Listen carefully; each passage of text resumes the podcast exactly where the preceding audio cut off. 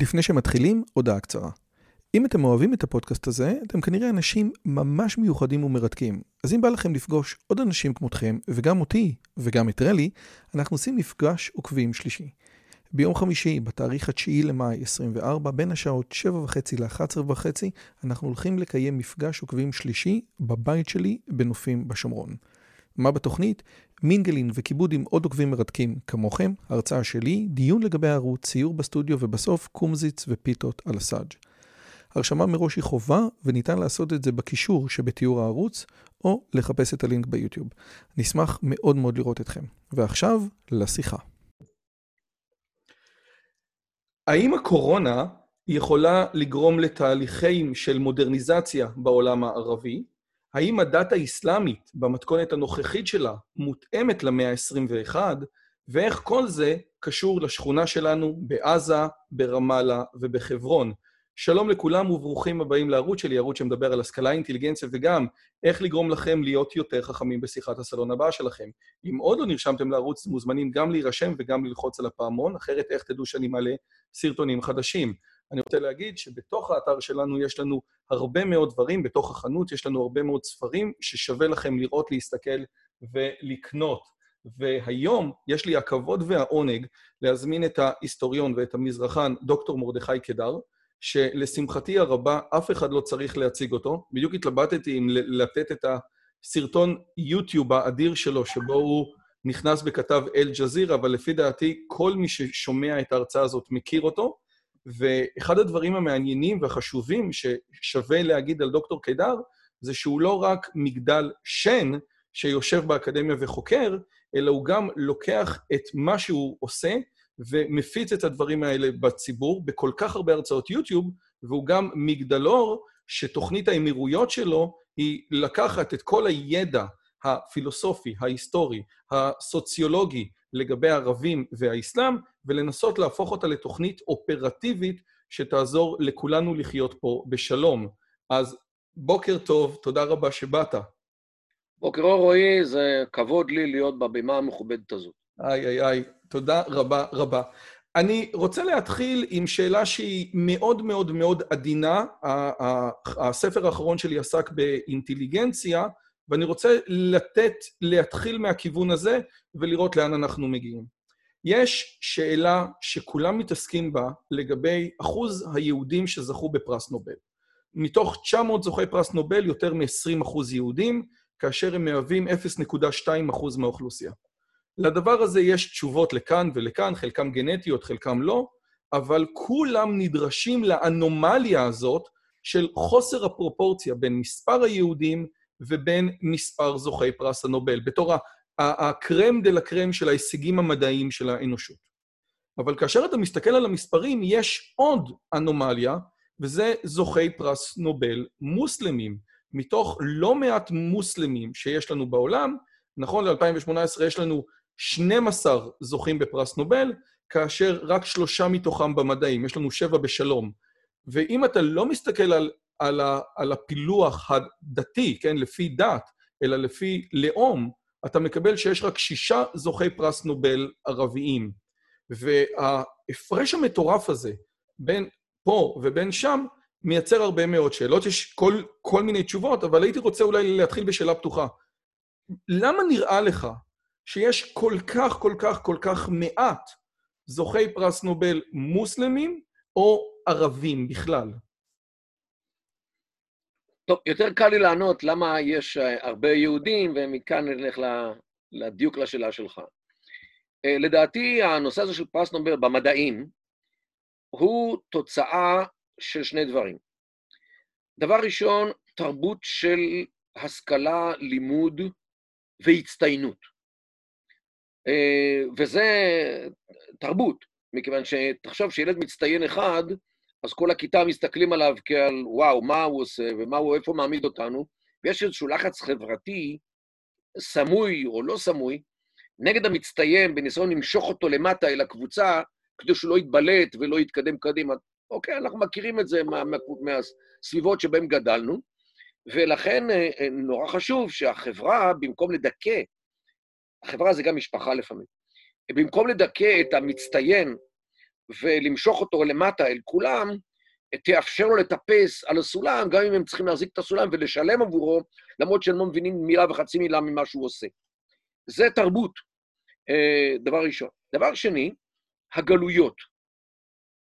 הגלויות גרמו לנו, והבריחה ממקום למקום, והרדיפות והכל, לאורך אלף שמונה מאות שנה, אלף תשע מאות שנה, גרמו לנו לרצות להכיל את העושר שלנו בתוך קופסאות קטנות, שאפשר לקחת ממקום למקום. אתה אומר יש יותר נגני כינור מנגני פסנתר, כי כינור אפשר לקחת ולברוח. כינור אפשר לקחת, בדיוק במוזיקה. כינור כן, קונטרבאס אתה לא יכול. אוקיי.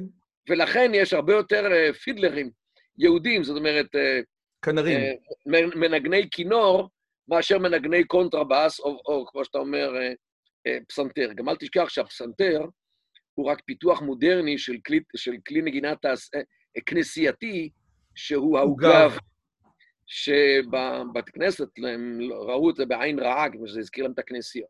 בכל מקרה, או כסף, דברים קטנים, כן, קופסאות קטנות, זה כסף, זהב, ולכן יהודים לא רכשו אדמה, גם אסרו עליהם בחלק מהמקומות לרכוש אדמה, כדי שלא יתנחלו, ולכן לא הייתה להם ברירה, הם אספו את מה שיש להם בקופסאות קטנות, אם זה היה כסף, זהב, או השכלה בראש, אתה יכול... להיות פידלר, או כלי נגינה, או רואה חשבון, או עורך דין, או כל מה שאתה רק לא תהיה, רופא, כאן, או שם, או שם, או שם, לפעמים תצטרך לברוח. זאת אומרת, מצד אחד, תרבות של השכלה, אבל עוד דבר חשוב מאוד, השכלה כרוכה בהטלת ספק.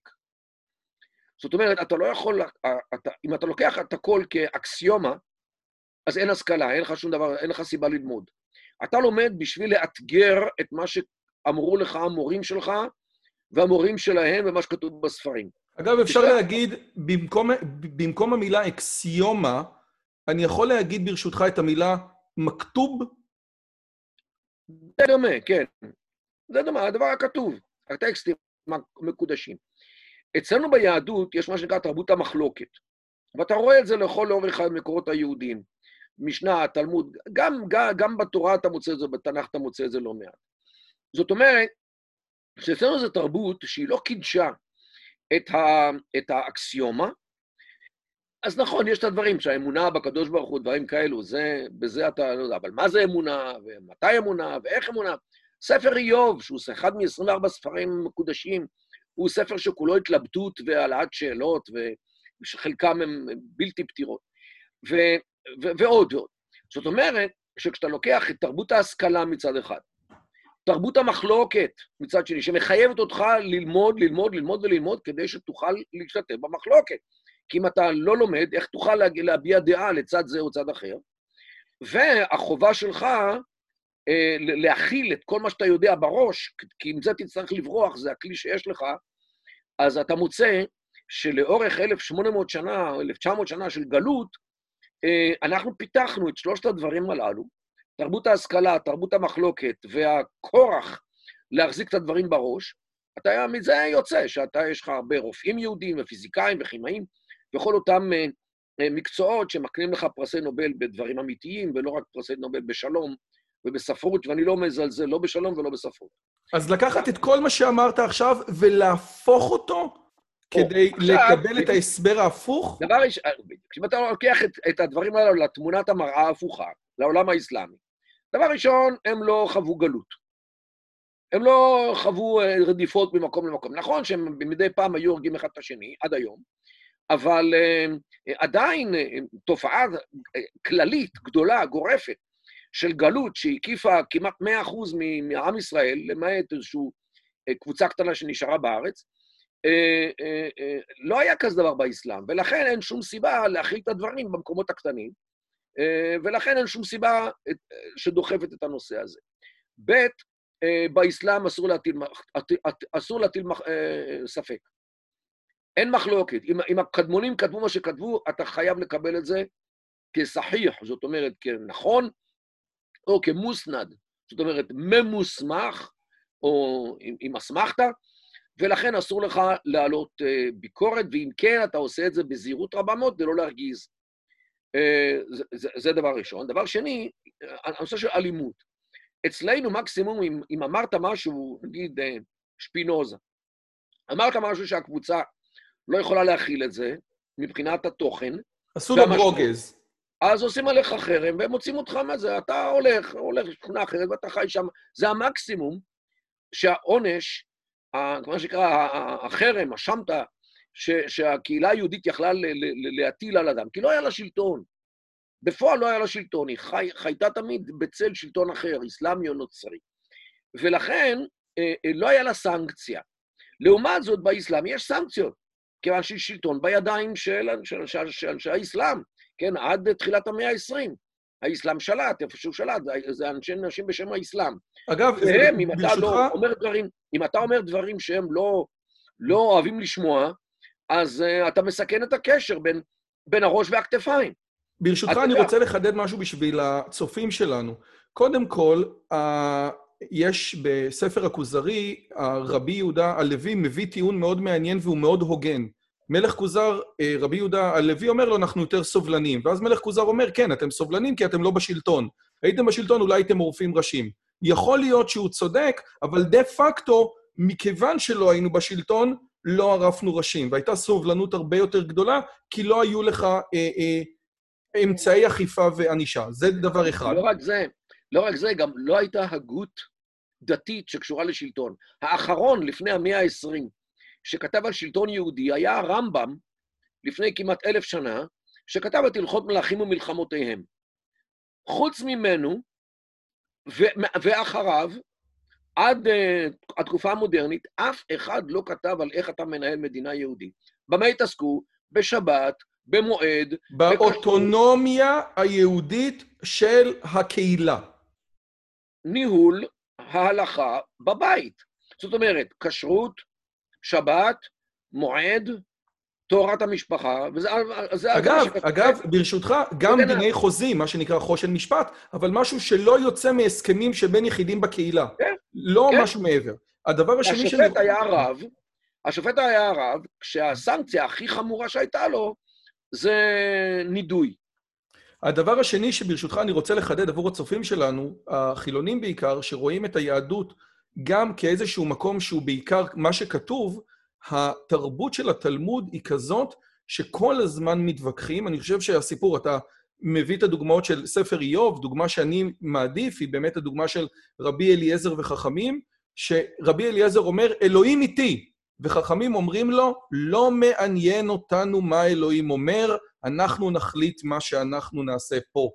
ואני חושב שהרעיון הזה הוא רעיון מדהים, גם הוא בא לידי ביטוי בהבדל האטימולוגי או של המשמעות בין המילים ישראל ואסלאם. פירוש המולה, המילה ישראל, הפירוש ההיסטורי זה לריב עם אלוהים, פירוש המילה אסלאם זה להיכנע לאלוהים, נכון? כן, כן, לקבל עליו את עול מלכות שמיים. ואנחנו היהודים תמיד נלחמנו עם אלוהים. טוב, אתה יודע, זה יפה, אבל לא כל יהודי מאמין עושה את זה כל הזמן.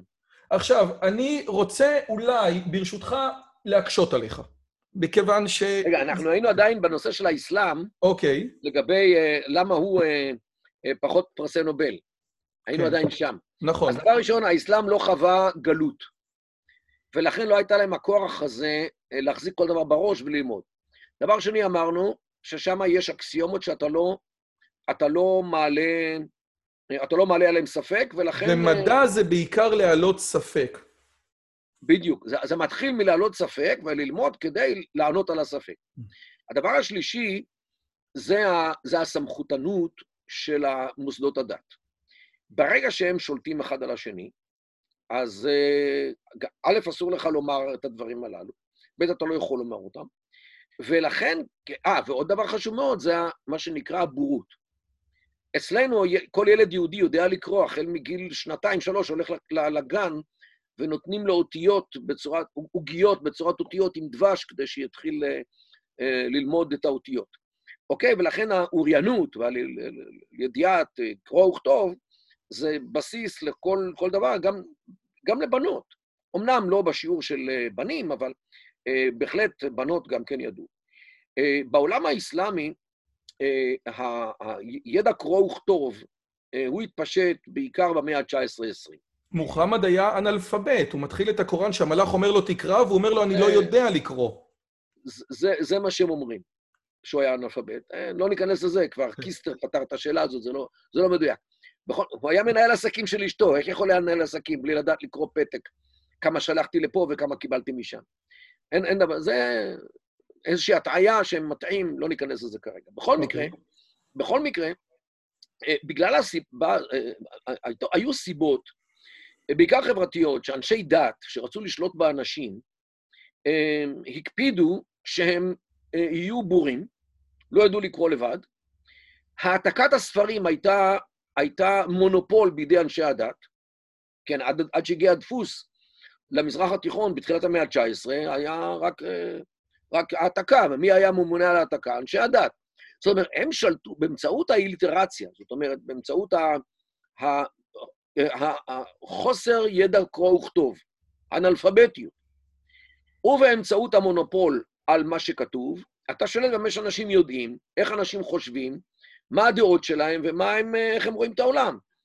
ולכן, את, כשאתה לא רוצה לפתח דברים מסוימים, כמו מתמטיקה, פיזיקה, דברים כאלו, אז אתה פשוט לא כותב על הדברים הללו, לא מפרסם ספרים, לא חושף את האנשים לקיומם של דברים כאלו, ולכן אתה שומר את האנשים, כפי שהם שומרים, שהם קירו עגבניות בשוק, וזה הכל. ו- ולכן, כשאתה מחבר את כל, ה- את כל הדברים הללו ביחד, שלא הייתה גלות, אסור לעלות ספק, וחוסר ידע בקרוא וכתוב, אתה מגלה שתרבות הלמידה, בחברות אסלאמיות גדולות, ולא כולם, אני אומר, יש, היו פה ושם אה, כאלו שכן אה, פיתחו למידה, אבל זה היה בעיקר בענייני דת, עד התקופה המודרנית. אה, אז, אז אין לך שם מסורת של, אה, של למידה, דווקא בדברים הללו שמביאים פרסי נובל, ואל תשכח שפרס נובל משקף את תרבות המערב, זאת אומרת, מה חשוב למערב? אין פרסי נובל בתיאולוגיה, אוקיי? אין פרס נובל בתיאולוגיה, למה? מכיוון שהתיאולוגיה לא מעניינת את המערב, אחרי שהוא, כן, השיל מעצמו את הדתות, גם הנצרות וגם דתות אחרות. אה, אה, כבר מאז תקופת, לא יודע מה, המהפכה הצרפתית, עם הלאיסיטה שלה, זאת אומרת, עם החילוניות שלה, הרפורמציה עשתה לזה לא מעט. זאת אומרת, אירופה היא אירופה שהיא בנשמה שלה חילונית כבר מאז המאה ה-שמונה עשרה. זה באמת נכון, אבל לזה אני רוצה להגיע, אבל ברשותך אני רוצה להקשות עליך שתי קושיות. על, על מה שאמרת. קושייה אחת, ואני רוצה לפני הקושייה אפילו לחדד את העניין הזה, בגלל שהדבר הזה הוא חשוב. פרס נובל באמת מתאר את הקרם דל הקרם דל הקרם, אבל לא רק בפרס נובל. את הקרם דל הקרם של תרבות של המערב, נכון מאוד. על פי, על פי הקריטריונים של תרבות המערב. נכון, אבל אני רוצה להקריא לצופים את זה. גם הודו וגם ספרד, כל אחת מייצרת, וזה מאמר מ-אלפיים ושתים עשרה, כן? יותר ספרות מדעית או מאמרים מדעיים מכל המדינות המוסלמיות יחד. העולם המוסלמי תורם למדע לא יותר מ-אחד אחוז, ובדרך כלל באיכות נמוכה, זה מה שכתוב פה. הדבר השני זה, אז אני רוצה לשאול שתי שאלות. הרי א', כל מה שאמרת עכשיו עושה רושם שאם לא הייתי שומע את תחילת השיחה, הייתי יכול להגיד שזה מאוד דומה לכנסייה הקתולית ולנצרות. שלקחו את המונופול על הדעת, שנשאו את האנשים בורים, שהיה דוגמה, לגלילאו עשו את המוות. זאת אומרת, מה שאמרת עד עכשיו, ב- יכול היה להיות תקף באותה מידה, גם לתרבות הנוצרית הקתולית. זה הדבר אחד. הדבר השני זה, שיש לנו את עידן הזהב של האסלאם, את אור הזהב של האסלאם, עם פיתוחים במתמטיקה, בפיזיקה, בגיאומטריה, באסטרונומיה. אמנם סטיבן ויינברג, שכתב ספר על מדע, כתב, אנחנו לא מוצאים מדענים מוסלמים אחרי אלף מאה, אבל יכול להיות שאולי זה בגלל האינטרפטציה של המוסלמים את האסלאם, התיאוריה של אל-גזלי ודברים כאלה, ולא האסלאם, עובדה שהאסלאם יכול לספק שמות גדולים ופיתוחים גדולים במדע בתור הזהב שלו. טוב, את הקושיה השנייה אני זוכר, את הראשונה כבר שכחתי. הראשונה היא, אתה בעצם הסברת לי, למה, למה הם, אין, אין, אין יצירתיות וחדשנות טכנולוגית? אמרתי, תקשיב, ההסבר שלך מקסים, אבל הוא תקף באותה מידה לעולם הנוצרי. אתה צודק. אז אני אענה לך על זה. אתה צודק. אבל אחרי זה אתה תשכח את הזה השני. רגע, רגע, זה בדיוק. אני כבר עברתי את גיל ארבעים בכמה שבועות. לגבי הכנסייה, אתה צודק לחלוטין בהבחנה שלך, ואחד ההסברים הפשוטים לזה זה שהאסלאם היום הוא בין אלף ארבע מאות ארבעים ואחת שנה לפי הספירה האסלאמית. שיהיה בריא. לפי הספירה הרגילה זה אלף ארבע מאות ועשר. בסדר? בערך. שנים. זאת אומרת, או קצת פחות, זאת אומרת, אנחנו מדברים על דת שהיא יחסית צעירה. תחשוב על איך הייתה הנצרות בשנת אלף ארבע מאות או אלף ארבע מאות ועשר באירופה. אז אתה מאוד אופטימי, עוד שש מאות שנה הכל מסתדר, בסדר. בדרך כלל, פה מדובר בבשלות, פה מדובר בהתפתחות, שהאסלאם התחיל את זה, את, את, את תחילתו, בשנת שש מאות ועשר של הספירה הנוצרית. זאת אומרת, ב-שש מאות ועשר כבר, הנוצרים כבר עברו את המחלוקת הגדולה בין הנצרות המערבית המזרחית, כן, בין רומא לקונסטנטינופול, כבר היו מלחמות על הרקע, כבר היו שש מאות שנה שהנצרות כבר רק אז התחילה האסלאם. זאת אומרת, כשאנחנו נמצאים פה, מדברים על תרבות שהיא עוד לא עברה את התהליכים שהנצרות עברה אותה. ונכון שהתקופה המודרנית, בגלל התקשורת בעיקר, התהליכים הללו מזדרזים יותר. זאת אומרת, קבועי הזמן שצריכים להבשיל בהם כאלו תהליכים, היום הם מתקצרים בגלל הנושא של תקשורת. מצד שני, אל תשכח שהאסלאם, מבחינה גיאוגרפית, הוא הרבה יותר רחב מהנצרות של אירופה, של, המאה, של ימי הביניים, כי האסלאם היום נמשך מאינדונזיה במערב, במזרח, כן. במזרח, במזרח עד לוס אנג'לס. עד לוס אנג'לס. כי היום יש לך גם קהילות מוסלמיות, מהגרות, כמו שאז בספרד. באמריקה, וגם זה חלק מהאסלאם, אתה לא יכול לבטל, כשם יש מיליונים שמוסלמים.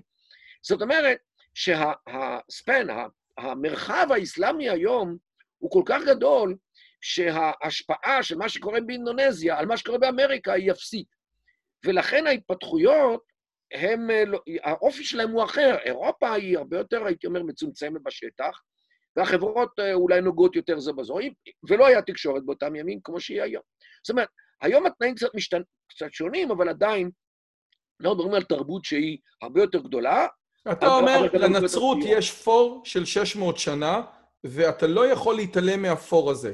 עכשיו, האם עוד שש מאות שנה המצב יהיה טוב יותר, או האם בעוד פחות, מכיוון שהתהליכים האלה מתקצרים בגלל קבועי הזמן, לאלוהים הפתרונים. אבל יש תופור של שש מאות שנה שאתה לא יכול להתעלם ממנו. זה בעצם מה שאתה אומר לי. נחיה ונראה. אוקיי, או מישהו יחיה ויראה. כן. עכשיו, שאלתך השנייה? השאלתי השנייה הייתה, האם מה שאתה מדבר לי על האסלאם לא מדבר על בעיה אינרנטית בפילוסופיה האסלאמית, כמו שאני, אגב, יכול להיות שיש ואני אגיע לזה, אלא בפרשנות האסלאמית, כי עובדה שבתור הזהב של האסלאם, הייתה התפתחות לא רק בתיאולוגיה, אלא במקומות אחרים, והרמב"ם, אני רק אצטט, הרמב"ם שהוא תוקף את הכלם, ב- ב- בסוף חלק א' במורה נבוכים, אומר, אומר על הכלם את הדברים הבאים, אני מסכים עם המסקנות שלכם, אני לא מסכים עם דרך ההוכחה, צריך שהדעות ילכו אחרי המציאות, ולא המציאות אחרי הדעות. ויכול להיות שזה רק פרשנות אסלאמית, שהיא בעצם מה שתוקעת את הכל, והאסלאם כשלעצמו יכול להסתדר עם מדע, עם טכנולוגיה, עם אה, גיאומטריה, עם מתמטיקה וכו' וכו', אלגברה. טוב, כאן אה, אה, יש בהחלט, אה, הייתי אומר, דעה כללית, גם אתה יכול להוסיף לה את תור הזהב של ספרד וכל הדברים הללו, אה, ופיתוחים של מתמטיקה, גיאומטריה, סטריאומט, סטריאומטריה. תורת המרחב. גיאומטריה של המרחב. וכמובן אסטרונומיה, שהיו בעיקר בבגדד האבאסית, כן, בזמן השלטון האבאסים, בין אמצע המאה השמינית, שבע מאות וחמישים, לבין הקריסה שלה ב-אלף מאתיים חמישים ושמונה. וזה, יש פה הרבה מאוד אגדות עם, שמבוססות על משהו מאוד מעניין. מה שקרה בתקופה היא גם בספרד, גם בבגדד האבאסי, אבל גם בספרד, זה ששליטים ערביים, בעיקר החליף האבאסי, לאורך כ-חמש מאות שנה, היה מחזיק בארמון קבוצה של מדענים, בעיקר פרסים, הרי זה היה פרס קודם, ובעיקר ממשפחה של מלומדים פרסיים, שקראו לה משפחת נאובכת, משפחה ידועה ומוכרת, של דורות על גבי דורות, של אנשים שהנחילו לבניהם והם לבניהם וכך הלאה, את, את תורת המתמטיקה, הגיאומטריה, הסטריאומטריה וכל הדברים הללו. ולא רק זה, הפרסים באותה תקופה גם, לא יודע אם אתה יודע, אבל היה להם מחשב. מחשב. שמעתי על ההתפתחות. איך קראו למחשב הזה? אבקוס. זאת אומרת... החשבוניה. החשבוניה. זה עם החרוזים שאתה מעיף מצד לצד. שמע, על הדבר הזה, שהוא גרם, מבוסס על חשבון בינארי, על הדבר הזה אתה יכול לחשב הכל. לוגריתמים, סינוס, קוסינוס, טנגנס, הכל אתה יכול לחשב על החשבוניה הזאת, אם אתה רק יודע איך להפעיל אותה. אגב, אני רק רוצה לחדד עבור הצופים שלנו שווה, אנחנו נשים פה סרטון שמראה איך היום, במאה ה-עשרים ואחת, ניתן לעבוד עם חשבוניה ולעשות בשניות מכפלות של מספרים דמיוניים. זה פשוט מדהים, זה באמת היה, כמו שדוקטור קידר אומר, מחשב אמיתי שקיצר או אפשר חישובים שלא היו אפשריים אחרת. כן, סליחה. בהחלט. והחבר'ה הללו, הפרסים, היו גאוני עולם, היו מדענים לא נורמליים.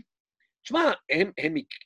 אנחנו למדנו מהם את השיטה איך לעבר את החודש, איך לקדש את החודש, איך לחשבים.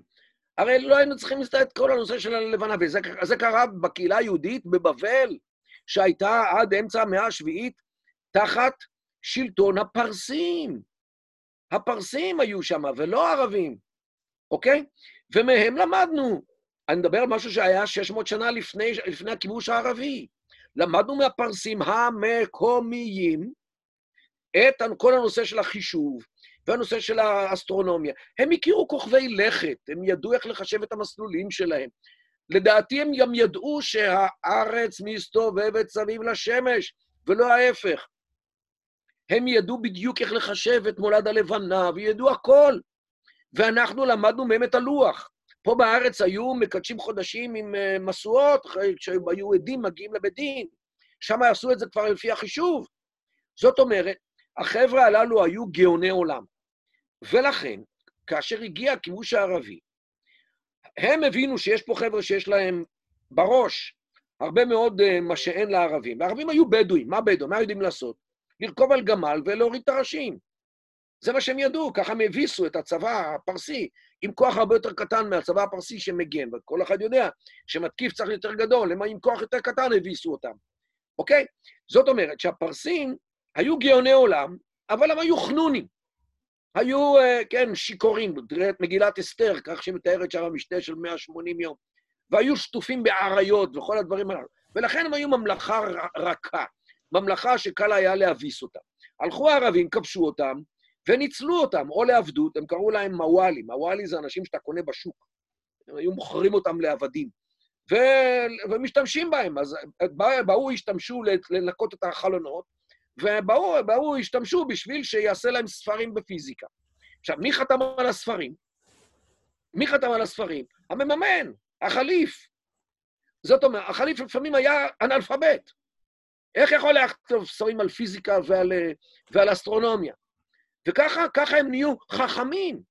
מה חכמים? הם הסיקו, שילמו להם, הושיבו אותם בארמון, נתנו להם אוכל והכל ובגדים, שבו ותכתבו ספרי, ספרי אסטרונומיה, ומי שחתם על זה היה החליף. וככה... אני רוצה רגע להבין את מה שאתה אומר, כי זה משהו שהוא מאוד לא כמו שאנחנו למדנו בבית הספר, אז חשוב לי מאוד. ודאי, זה קרה תחת הספונסר שיפ, מה שנקרא. כן. תחת החסות של הערבים. אז כל אומרים זה הערבים. למרות, למרות שבעולם הנוצרי אנחנו יודעים שבית מדיצ'י היה נותן החסות של מיקל אנג'לו, אבל מיקל אנג'לו זה הגאון. אנחנו, אנחנו, אצל הנצרות עשינו את ההבחנה. אני בעצם שאלתי אותך, רק שנייה, יש תור הזהב האסלאמי שמדבר על הרבה מאוד פיתוחים, אתה אומר לי הכל בו במייסז, מדובר באימפריה. אתה אומר לי, תקשיב טוב, מדובר ביכולות הפרסיות, ובייחוד ביכולות של משפחה אחת, כמו נניח במערב, משפחת ברנולי, של דורות של אנשים שמעבירים את הידע המתמטי, הפיזיקלי, הלוגי, בין אחד לשני, וה, ואותם אנשים יושבים כאותם אה, אה, אה, מדעני חצר, כותבים ספרים, ומי שחותם עליהם זה החליף, אבל כן. בסופו של דבר, א', זה, זה חוכמה שמגיעה מלפני, כמו שהאימפריה הפרסית הייתה חכמה ומתקדמת, אגב, ופלורליסטית לפני, ו, ויותר פלורליסטית לצורך העניין מהאימפריה היוונית. קורש נתן את הצהרת קורש, כן? האימפריה הפרסית נתנה יותר חופש דת, נניח, מהאימפריה היוונית, נניח, כאילו בהקשרים האלה. אוקיי, זאת סוגיה שהיא מאוד מאוד מאוד מעניינת. אני רוצה, מהרגע ש... אגב, דבר נוסף, מדובר על פילוסופיה וכתיבה פילוסופית, דברים כאלו. מה שהערבים עשו זה מימנו תרגום לערבית, של פילוסופים יוונים. מי, מי, מי תרגם את זה בדרך כלל? יהודים. היהודים. אוקיי? זאת אומרת, כאן צריך להצדיע לאותם מממנים ערבים, מכיוון שהרבה מאוד מהפילוסופיה היוונית הגיעה לתקופתנו, לא בגלל שנשארו הכתבי יד היווניים, אלא מכיוון שזה עבר דרך הערבית. אוקיי? אז זה דבר... עכשיו, איך אני יודע שיהודים עשו את התרגומים הללו? בערבית יש שני אלפבטה. האחד זה המילון, שזה אליף, בא, תא, תא, ג'ים, חא, חא, אין קשר ל... ל... ל... אין כמעט קשר לאלפבית העברית. לעומת זאת יש עוד אלפביתה, שהיא א', ב', ג', ד', ה', ו... כן? א', בא, ג'ים, כן? ד' וכו'. בדיוק העברית. הראשונה משמשת במילון, השנייה משמשת כסעיפים במסמכים. העברית, הערבית העברית משמשת כ... בדיוק. האלפבטה העברית משמשת עד היום הזה. אם יש חוזה, נגיד שאתה, שמישהו עושה בעולם הערבי עם מישהו אחר, ובמקום מספרים אחת, שתיים, שלוש, ארבע, הוא משתמש באותיות, הוא משתמש באלפבטה העברית. והם לא יודעים את זה. הם לא יודעים שזה בעצם האלפבטה העברית. אז למה, למה זה? מי עשה את זה? יהודים. יהודים הכניסו את האלפבית העברית לתוך המסמכים. זה, זה היה מסורת תרגומית של, של היהודים. הנה לך, זה טביעת אצבע יהודית בתרגומים שהם ייחסו לעצמם. אז הנה לך. אז הידע הגדול, כפי שמדברים עליו, והפילוסופיה והמתמטיקה והכל, האלגברה והכל. עכשיו, מה שכן אבל צריך להגיד, הערבים, כנראה המציאו דבר, דבר אחד. עד תקופתם, אפס היה מבוטא באמצעות רווח. פשוט רווח, עשו רווח, וזה היה אפס. אבל זה לא היה נוח, בעיקר, בעיקר, בעיקר בכתבי יד. אז הם, הערבים, המציאו נקודה. תעשה נקודה במקום רווח. וזה היה אפס. ועד היום, בערבית, אפס זה נקודה. רק רגע, יש לך איזה בעיה בה... ככה, מגוחך, הרבה מאוד ערבים שמותחים ביקורת. רגע, רגע, מרדכי, יש לך קצת בעיה באינטרנט? אתה עם וי-פיי אצלך? רואי. או, אז אמרת שהערבים המציאו במקום רווח, במקום הספרה אפס, לשים נקודה. נקצו אפס. והרבה מאוד ערבים היום, כשהם מותחים ביקורת על עצמם, הם אומרים שמאז שהמצאנו את האפס, לא המצאנו כלום. ככה, זו אמירה קצת אה, מגוחכת, אבל יש בזה המון המון אמת. כי הם המציאו, הכניסו לתוך הכתיבה העולמית את הנושא הזה של האפס. ו- אבל חוץ מזה, מעט מאוד אה, המצאות אמיתיות, גדולות, גלובליות, יצאו מה, מה, מה, מהסביבה הזאת, ולכן לבוא ולהגיד שהם, כן, היו מתמטיקה, מתמטיקה, אלגברה וכל הדברים האלה, זה היסטורית אולי נכון, אבל לא עובדתי. אוקיי, אני רוצה להתקדם איתך בגלל שהדברים הם מרתקים, אבל כשאתה אמרת שיש שש מאות שנה פור לעולם הנוצרי, בסופו של דבר, בתוך ה-שש מאות שנה קראה המהפכה התעשייתית, המהפכה המדעית, הרפורמציה, ההוצאה של אלוהים מתוך המשוואה, וגם היהודים קיבלו את ההשכלה. וההשכלה, או ההתנגשות של היהודים עם ההשכלה, וחשוב להגיד, מתוך זוכי פרס הנובל, מתוך מאה ושמונים זוכי פרס הנובל, רובם לא היו דתיים בכלל. חשוב להגיד, כן? אבל השאלה, האם הם יצאו מתוך תרבות יהודית? הטענה שלי היא כזאת, ההשכלה גרמה לשני דברים. א', לחילון, כפי שהיום אנחנו יודעים שרוב היהודים הם חילוניים, עם זיקה כזאת או אחרת למסורת, אבל הם חילוניים. הדבר השני, היא גרמה לדת או למסורת לעדכן את עצמה, לשנות את עצמה. היום ניתן להיות יהודי דתי, וגם להאמין במדע ובאבולוציה ובדברים כאלה. הדברים האלה, שני הדברים האלה, חילון והתאמה של הדת, עשו שירות מאוד גדול למדע ולטכנולוגיה. עושה רושם, ודגלס מארי מדבר על זה בספר המוות המוזר של אירופה, שהתהליכים האלה לא קורים. הוא נותן את הדוגמה של מה שנקרא מלחמת הדת. הרבה אנשים חשבו שהבעיה של ההגירה היא בעיה של גזעים שונים, יש גם תיאוריות כאלה, אבל הוא אומר שאחד מהדברים, רק מעטים הבחינו שהרקע הגזעי של המהגרים היה זניח בהשוואה לנושא האמונה. הרעיון שפתאום דת נכנסת, שדת הופכת להיות, המשחק התפק... אולי משחק משמעותי במאה ה-עשרים ואחת בתוך אירופה, הוא מטורף.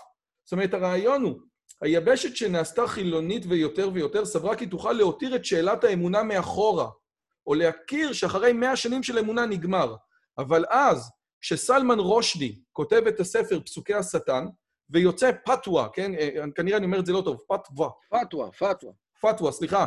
שאומרת שצריך להרוג אותו, אז פתאום הקהילות בבריטניה מבינים שבאמת יש סכנה לחיים שלו.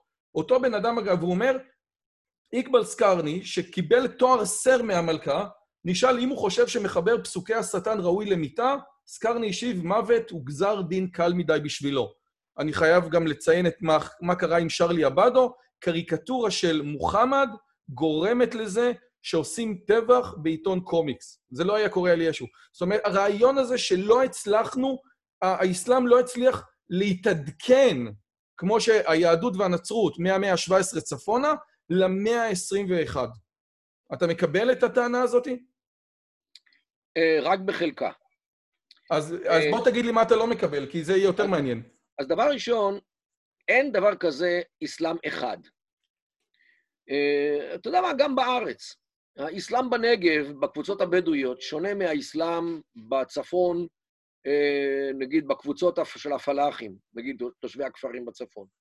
האסלאם אצל הפלאחים שונה מהאסלאם בעיר, באופי שלו, בקנאות של, של אנשים, בצורת השמירה שלהם אל האסלאם, בקונספטים האסלאמיים שלהם. הרבה מאוד, יש הרבה שונות. רק תראה את היהדות. כמה גוונים יש ליהדות, מקצה היהדות, אלה שמקבלים את היהדות כדת, מקצה היהדות הרפורמית, האולטרה-ליברלית, ועד הסאטמרים, שם, במאה שערים, שאפילו, שמפגינים למען, כן, רוצים במדינה פלסטינית, עד לכך שמדינת ישראל היא לא... לא, לא וגם לגיל... אין שם זכויות נשים בכלל, בתוך התרבויות הדתיות הקיצוניות בישראל, כמו גור למשל, זכויות נשים זה דבר שהוא מאוד בעייתי. אין מילת נשים, אבל יש, אבל אין זכויות נשים. אז רק תראה ש, שרק בתוך היהדות, ואנחנו כמה אנחנו, ארבעה עשר מיליון יהודים בכל העולם, רק תראה כמה גוונים שונים יש ליהדות בתוך קבוצה של ארבעה עשר מיליון. תאר לעצמך כמה גוונים יהיו בקבוצה שהיא גדולה יותר מפי אלף. כי המוסלמים היום זה בערך מיליארד וחצי. מיליארד וחצי על ידי ארבעה עשר מיליון זה יותר מפי אלף. זאת אומרת, השונות והגוונים והקבוצות והתתי קבוצות והחלקי קבוצות והרסיסי קבוצות שיש בעולם האסלאמי, הם, זה גדול פי אלף מאשר מה שקורה אצלנו. ולכן לבוא ולהגיד שיש אסלאם אחד ש, שמשתף את כולם, מחבר את כולם ו, ואופייני לכולם, זה אמירה כמו שהיהדות משותפת לכולם ומחברת את כולם, והיא אותו דבר אצל כולם, ולהגיד, היהודים זה אותו דבר כולם. אוקיי? אז כמו שזה לא נכון לגבי היהדות, כך זה לא נכון לגבי האסלאם. באסלאם יש קבוצות גדולות מאוד של אנשים שעשו את התהליך שאנחנו עשינו, מה שנקרא היהדות המשכילה. נקרא, ניקח את היהדות המשכילה, מה שנקרא באופן גנרי, מודרן אורתודוקס. התפיסה המודרן אורתודוקסית אומרת, בקיצור נמרץ, ואני לא מתיימר פה לתת את הדברים בזה, אבל לענייננו מה שחשוב. היהודי האורתודוקסי המודרני מאמין בבורא עולם, ומאמין שהוא רופא חולים ומפרנס את העניים וכל הדברים הללו. אבל למרות שהוא מאמין... עם זאת... הוא הולך לרופא. אם הוא חולה, הוא הולך לרופא. אם, הוא, אם אין לו מה לאכול, הוא הולך לעבוד. הוא לא מחכה שהרופא חולים והסומך נופלים והמפרנס עניים ישלח לו צ'ק כל חודש הביתה, אוקיי? זאת אומרת, התפיסה היהודית המודרנית מפרידה בין האמונה, או העולם האמוני, שנמצא בלבל אחד או במישור אחד בנפש האדם, ובין היומיום, ובין החיים הממש, הממשיים כפי שהם כרגע, שבהם אין שום הבדל בין יהודי מאמין לבין אתאיסט גמור שחי בלא יודע איפה בעולם. אם אתה רוצה לדאוג לעצמך, תעשה פנסיה. הוא הולך לאותו רופא אם הוא חולה, ובתור לרופא יושב היהודי המאמין יחד עם האתאיסט הגדול ביותר. זאת אומרת, שאתה מתפלל בבוקר, רפאינו השם ונרפא, אבל אחרי זה אתה מקפל את התפילין והולך לרופא אם אתה חולה. זאת אומרת שאתה מאמין בדבר אחד, במישור אחד של האישיות, הפרטית והקולקטיבית, אבל את החיים הממשיים נמצאים במישור אחר, גם הפרטי וגם הקולקטיבי. אוקיי, זה הייתי אומר בגדול, תפיסת העולם הדתית המודרניסטית שמקבלת את העולם כפי שהוא ומתפקדת עם העולם כמות שהוא, יחד עם האתאיסטים ויחד עם הדתות האחרות שהדת נמצאת בלב האחר. הדבר הזה קיים גם באסלאם. בדיוק הדבר הזה יש באסלאם. כאשר יש הרבה מאוד מוסלמים, מודרניסטים כמונו, שמפרידים בין ענייני הדת, שזה מה שקשור לעונשים וג'יהאד, הכל, הכל קשור לדת. בחיים הממשיים, אני מתנהג כמו שהעולם מצפה ממני להתנהג, אחרת העולם יעניש אותי, כך או אחרת. זאת אומרת, בפועל, בחיים הממשיים, הם מפרידים כמונו.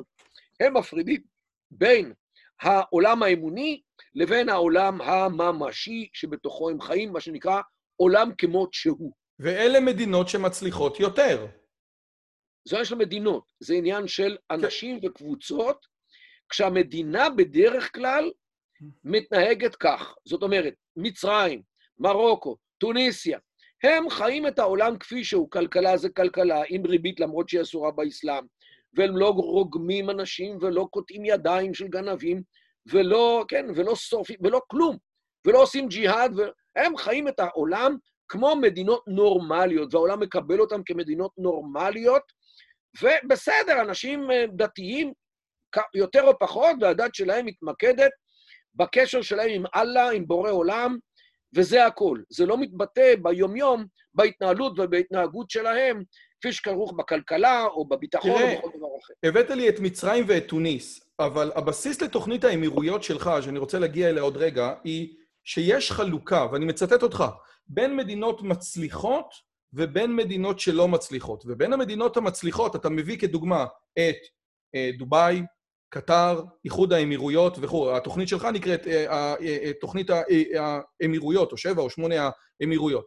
עכשיו, התוכנית שלך, ואני אגיע לעוד רגע, אומרת שמה שמפריד בין המדיניות האלה והמדינות האלה היא מדינה שהיא יותר הומוגנית או נשלטת על ידי שבט אחד, והשאלה שלי, רגע, האם מה שמפריד בין מדינות מצליחות ולא, זה מדינות שהיחס שלהם לעולם המודרני, היחס שלהם למדע, היחס שלהם לזכויות אדם, היחס שלהם לזכויות נשים, אם אנחנו נראה סתם פה אה, אה, אה, share screen, סתם אני רוצה לתת איזשהו, אה, הנה, אה, יח, איפה זה?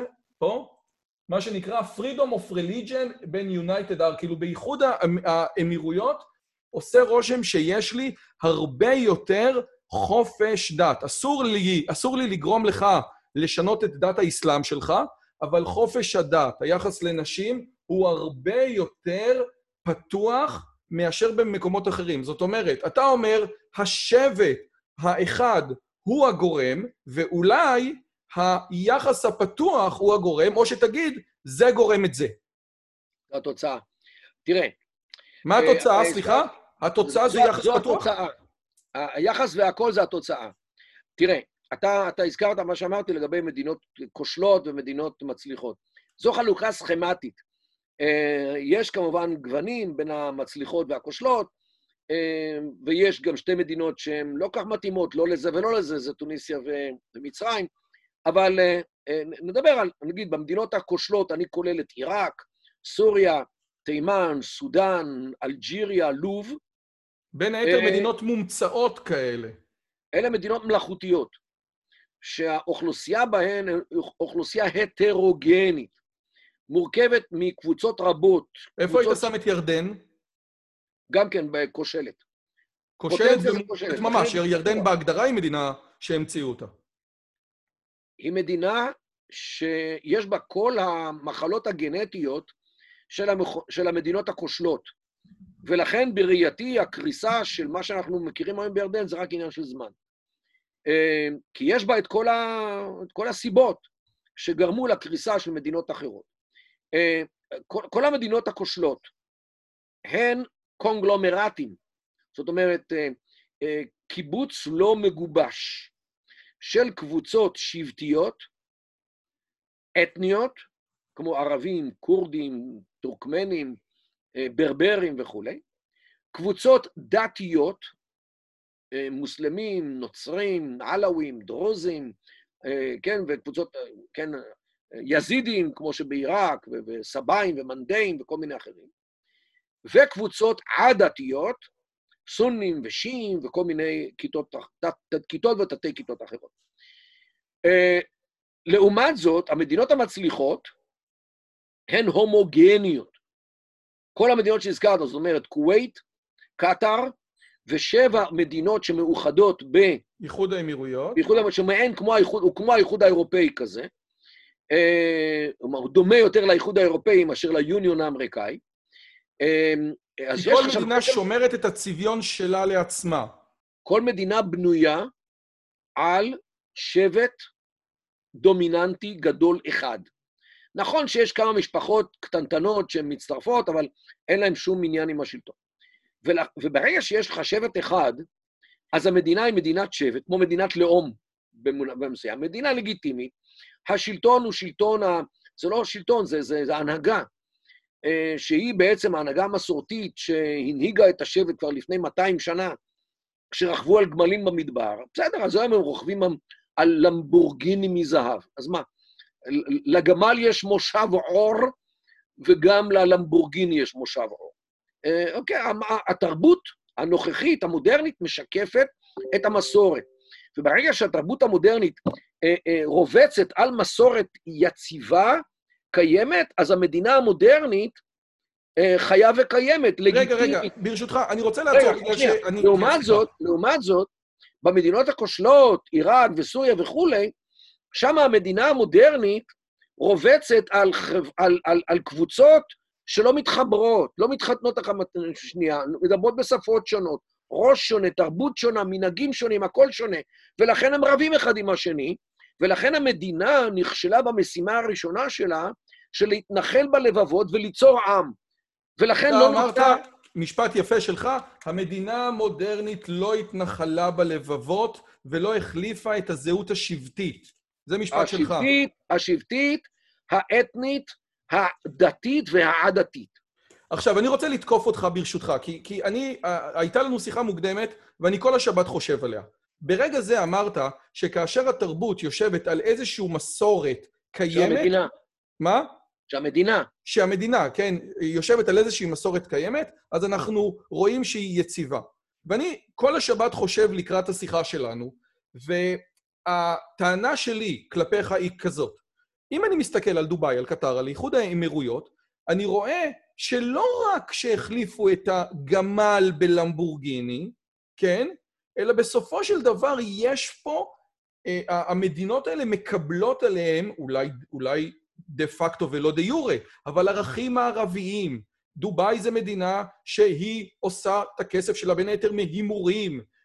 המדינות האלה מתנהלות עם ערכים, עם סולם ערכים, שלפחות לפי מה שילדי העשירים של דוביי מעלים לאינסטגרם, זה ערכים שהם ערכים ערביים. לא רק למבורגיני. אתה, בשיחה הקודמת שלנו אמרת, תקשיב, אני לוקח את הלמבורגיני ואת הרולס רויס ואת הסושי, אבל אני נשאר עם הערכים האסלאמיים. עושה רושם, ואני באמת כל השבת חושב על זה, ולכן אני... שדווקא המדינות האלה לא רק לוקחות את הלמבורגיני, הן לוקחות עוד ועוד ערכים שהם מערביים לגמרי. הפקרות בין היתר, או, או, או יחס מאוד... זה, זה לא האסלאם, זה לא הצניעות האסלאמית כפי שאנחנו מכירים. אתה, אתה מקבל את זה? טוב, אתה פה נכנס לדיון אדיר שמתנהל כבר הרבה מאוד זמן, בעיקר במדינות המפרץ, על האם העושר שנפל עליהם בגלל הנפט והגז, שזה בעצם מה שמאפשר את כל אותם למבורגיני וטלפונים הכי חכמים ומחשבים והכל. ובדוביי, כמו שאמרת, זה לא רק זה. בדוביי זה נדל"ן. זה לא רק הנפט והגז הכל, הכל, הכל. שעושה את הערבים. הכל, כי... העושר. כי אני רוצה רק לחדד, מרדכי קידר מחדד משהו יפה.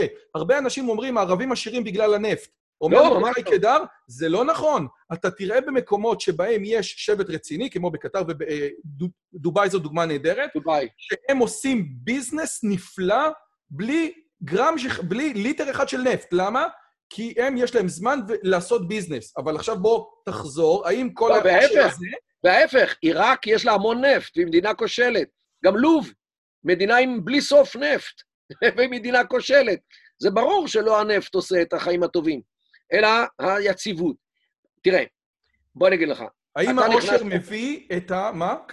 אמרת מקודם.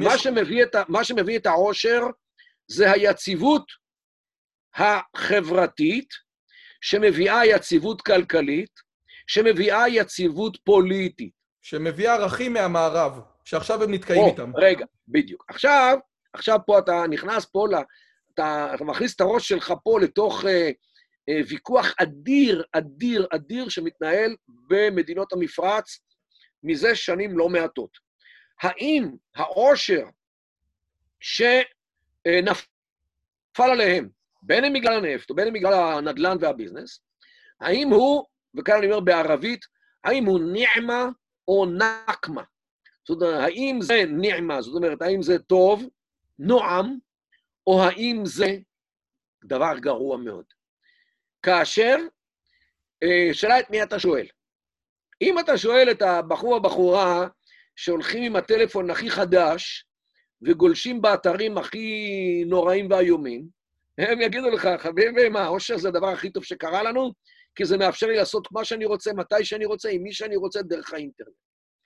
אבל אם תשאל את, את ההורים, של הילדה, שהם לא יודעים מה היא עושה מאחורי הדלת הסגורה בחדר שלה, עם הטלפון החדש שהם קנו לה ואין להם ברירה, כי לכל החברות שלה יש, והם נורא מודאגים שהיא משוחחת עם כל מיני אנשים בעולם, ומחליפה איתם תמונות וסרטים של עצמה גם כן, לבושה יותר או לבושה פחות, הם מאוד מודאגים.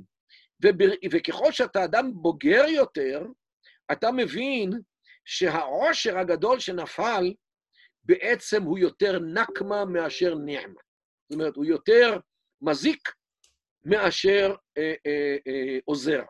ואם אתה בכלל איש דת, אז אתה לחלוטין היסטור, חושב, אז אתה לח, לחלוטין בטוח משוכנע שה, שהנקמה, שהגורמים השליליים שמצטרפים לעושר, הרבה הרבה יותר גדולים, חשובים ונוראים, מאשר ההישגים שיש להם בנושא הזה. אבל אין ברירה, כי זה הולך ביחד. תראה, זה הולך ביחד. נתן לך דוגמה נורא פשוטה. היה באבו דאבי, היה סיפור עם בחור אחד שהכיר דרך הפייסבוק מישהי, והתכתב איתה ושכנע אותה לבוא אליו הביתה, לעשות שם מה שרצו. והיא באה, והוא גם צילם את זה, כי יש היום כל מיני גאדג'טים שאתה יכול לצלם בלי שהבן אדם יודע והכל. והראה את זה לחבר'ה שלו, ומתברר שאחד מהחבר'ה זה היה פשוט הבעל שלה.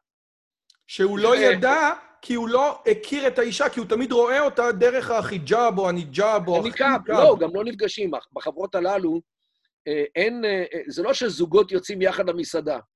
הגברים יוצאים למסעדה אחת והבנות יוצאות למסעדה אחרת. כי זה לא צנוע שתשב עם, ה, עם הגברות של, הח... של החברים שלך. ולכן, ולכן הגבר החכם לא הכיר את הבחורה שהגיעה אליו הביתה, והיא במקרה הייתה אשתו של אחד מהחברים שלו, שהוא בכלל לא ידע, וקרה מה שקרה. אוקיי? וכל העיתונות שם עכשיו, כן, השתוללה, למה זה קורה, ואז באמת אומרים אנשים, זה קרה בגלל העושר שמאפשר לו לרוץ באינטרנט ולה, ומאפשר לה לבוא ב, אל, אל, אליו הביתה עם מרצדס, עם חלונות כהים, שאף אחד לא יראה מי מגיע.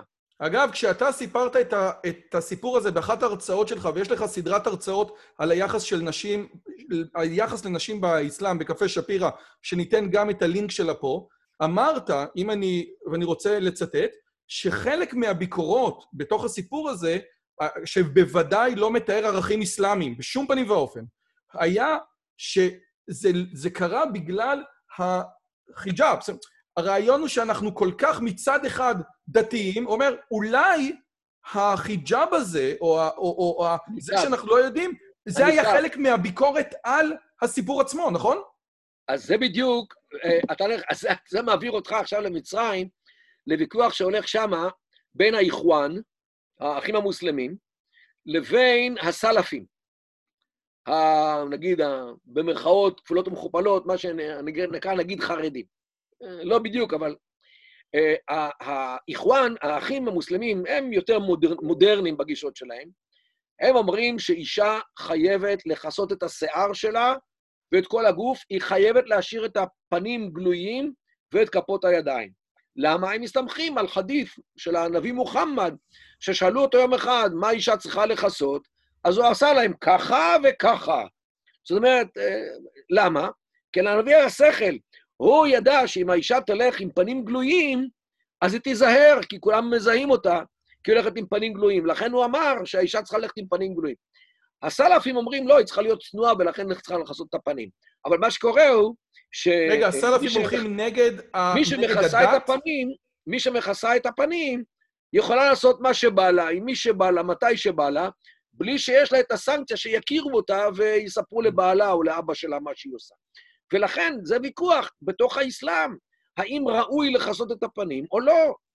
והנה לך, פנים שונים באסלאם. אז אתה בעצם, אז אפשר להבין ממה שאתה אומר את הדבר הבא. תסתכל על מה שקורה בייחוד האמירויות, ששמה תהליכי ההאצה של המודרנה עוד יותר מטורפים מאשר במקומות אחרים, ומה שקורה שם יכול אולי לסמן לך או לתת לך אינדיקציה לאותו, לעוד שש מאות שנה של העולם האסלאמי. כי הם עכשיו מתמודדים עם ההאצה המודרנית של דת, דת מצד אחד, ומודרנה עם ביקורת, עם סימני שאלה, מהצד השני, נכון? כן, והדברים, אם אתה כבר נוגע בעניין, בעניין המגדרי, אז בהחלט אתה יכול להוסיף עוד דבר מאוד מעניין, שחברות הלבוש התחתון של גברות, הלינג'רי, בעולם, הערבי הוא מטורף. מוכרות את הדגמים, מוכרות את הדגמים הכי פרועים והכי יקרים בערב הסעודית. במפרץ. כן, זה, אני רוצה רגע לחדד. הנקודה היא שבסופו של דבר יש איזשהו כלפי חוץ, יש לך, כולם יוצאות עם הזה, אבל מהרגע שהן יוצאות עם המטוס ועוברות הלאה, או אפילו פנימה בתוך הבית, אה, אה, שמחה וססון. ממש. זאת אומרת, אה, אה, וזה הדבר. עכשיו, אני רוצה מפה להגיע באמת לאולי, כי תוכנית האמירויות שלך, ואני רוצה לצטט מוויקיפדיה, היא תוכנית שאולי ההתנגשות המרכזית שלה היא מול המזרח התיכון החדש. המזרח התיכון החדש של שמעון פרס יצא מנקודת הנחה שאת הסוציולוגיה הפלסטינית, ואני חושב שאני אומר את זה נכון, ניתן לשנות. ניתן להפוך את האומה, את הפלסטינים, לפחות או יותר אזרחי העולם הגדול. ואתה אומר, זה לא יכול לקרות, כי אחד הדברים המשמעותיים זה השבט. אני חושב שהדבר המשמעותי ביותר בתיאוריה שלך, זה הסיפור הזה של משמנה, כן? זאת אומרת, לא משלנו, השבט. נכון? הרעיון הוא... משמינה. הרעיון הוא... עוד פעם? רואי, תגיד נכון. מוש מינה. מוש מינה. לא משלנו. מינה משלנו. עכשיו, הרעיון הזה אומר את הדבר הבא. אנחנו לא מצליחים בתרבות השבטית, שהיא לא תרבות אסלאמית, עוד מעט אני אגיע לזה, בתרבות השבטית הערבית, המזרח התיכון, כל אחד מגיע מהשבט שלו. מישהי מחברון לא תתחתן עם מישהי מעזה, מישהי מיהודה ושומרון, אפילו יזלזלו בעזתים שיש להם מבטא בדואי יותר, ולא מבטא שהוא יותר סורי. ולכן, אם אתה רוצה להסתכל על, אם אתה רוצה לעשות יציבות במזרח התיכון, בדומה לאמירויות שדיברנו, תחלק את הסיפור הזה לשבע, לשבע או שמונה, אני לא יודע, זה... זה... יש... שמונה. שמונה, נכון? זה התחיל... כולל מש... עזה. כן. כולל עזה. עזה היא כבר מדינה, למי שלא שם לב. כן, ב-אחת עשרה וחצי שנים האחרונות, אתה אומר, תחלק את... לא, אחת עשרה וחצי אמרת ב-אלפיים תשע עשרה, זה כבר שתים עשרה וחצי. מ-אלפיים ושבע, מיולי אלפיים ושבע, עוד מעט שלוש עשרה. בעזרת השם, מזל טוב, עוד מעט בר מצווה. ואתה אומר, תחלק את הסיפור הזה, זה הפלסטינים, מדינה פלסטינית, זה מדינה שאנחנו המצאנו באיזשהו אופן כדי שהיא תעשה לחמאס ולג'יהאד את העבודה בלי בגץ ובצלם, זאת, עבודה, זאת אה, אה, אמירה שלך. הדבר הזה נשאר... לא שלי! זה אמירה של הפוליטיקאים של שנות התשעים, שרצו למכור לנו את החלום הזה, שערפאת יטפל בחמאס ובג'יהאד האסלאמי, בלי בגץ ובלי בצלם. יפה, ובעצם מה ש... לנו, ככה מכרו לנו את הסכמי אוסלו. ואתה אומר, זאת הסיבה שרבין התנגד למדינה פלסטינית, כי הוא בעצם מבין את הר... כי, אז, אז, כי אמרת שרבין ב, באיזשהו מקום כן התנגד לזה, בגלל שהוא הבין את הסיפור הזה. תראה, לא רוצה להיכנס ל... לעומק הסיפור, מה שקרה... רגע, אז עזוב את רבין, כי אני רוצה באמת להגיע למשהו אחר, שהוא הרבה יותר משמעותי.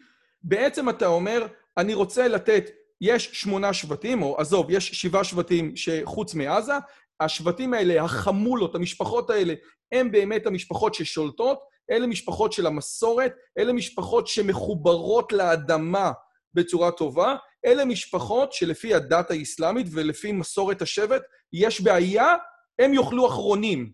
הם משפחות עם אחריות כלפי האנשים שלהם, נכון? ההנהגה, כן. יפה כן. מאוד. תראה, בוא אני אגיד לך, אתה צריך לראות את הדינמיקה, דינמיקה השבטית, בעולם הערבי בכלל ואצל הפלסטינים בפרט. הדינמיקה השבטית אומרת, נגיד, בואו ניקח מקרה שמישהו רצח מישהו, וזה קורה מדי פעם לצערנו הרב. מה קורה אז? אז לפי הדעה בתרבות המדינה, כמו במדינת ישראל, אתה מביא את המשטרה, מביא את המחלקה לזיהוי פלילי, מוצא את הרוצח, מעמיד אותו למשפט, ואם יצא חייב בדין, אתה שם אותו לכלא לשארית ימיו. זה אה, היגיון של המדינה. אה, הפי היגיון השבט, אין לא משטרה, ולא מז"פ, ולא בית משפט, ולא בית כלא. יש ג'הה. ג'הה זה קבוצת הזקנים, שמיד מתכנסת אחרי אירוע קשה כמו רצח, ומיד, תוך אה, שעתיים, יוצאים עם פסק דין שמבוצע מיד, כדי להרגיע את העסק, כדי לא להיכנס לשרשרת של נקמת דם. מה שנקרא, אגב, יש אצלנו את זה, גואל אדם, כאשר מישהו רוצח... זה משהו שהוא נלמד בתורה, אני לא זוכר שאי פעם יישמו את זה.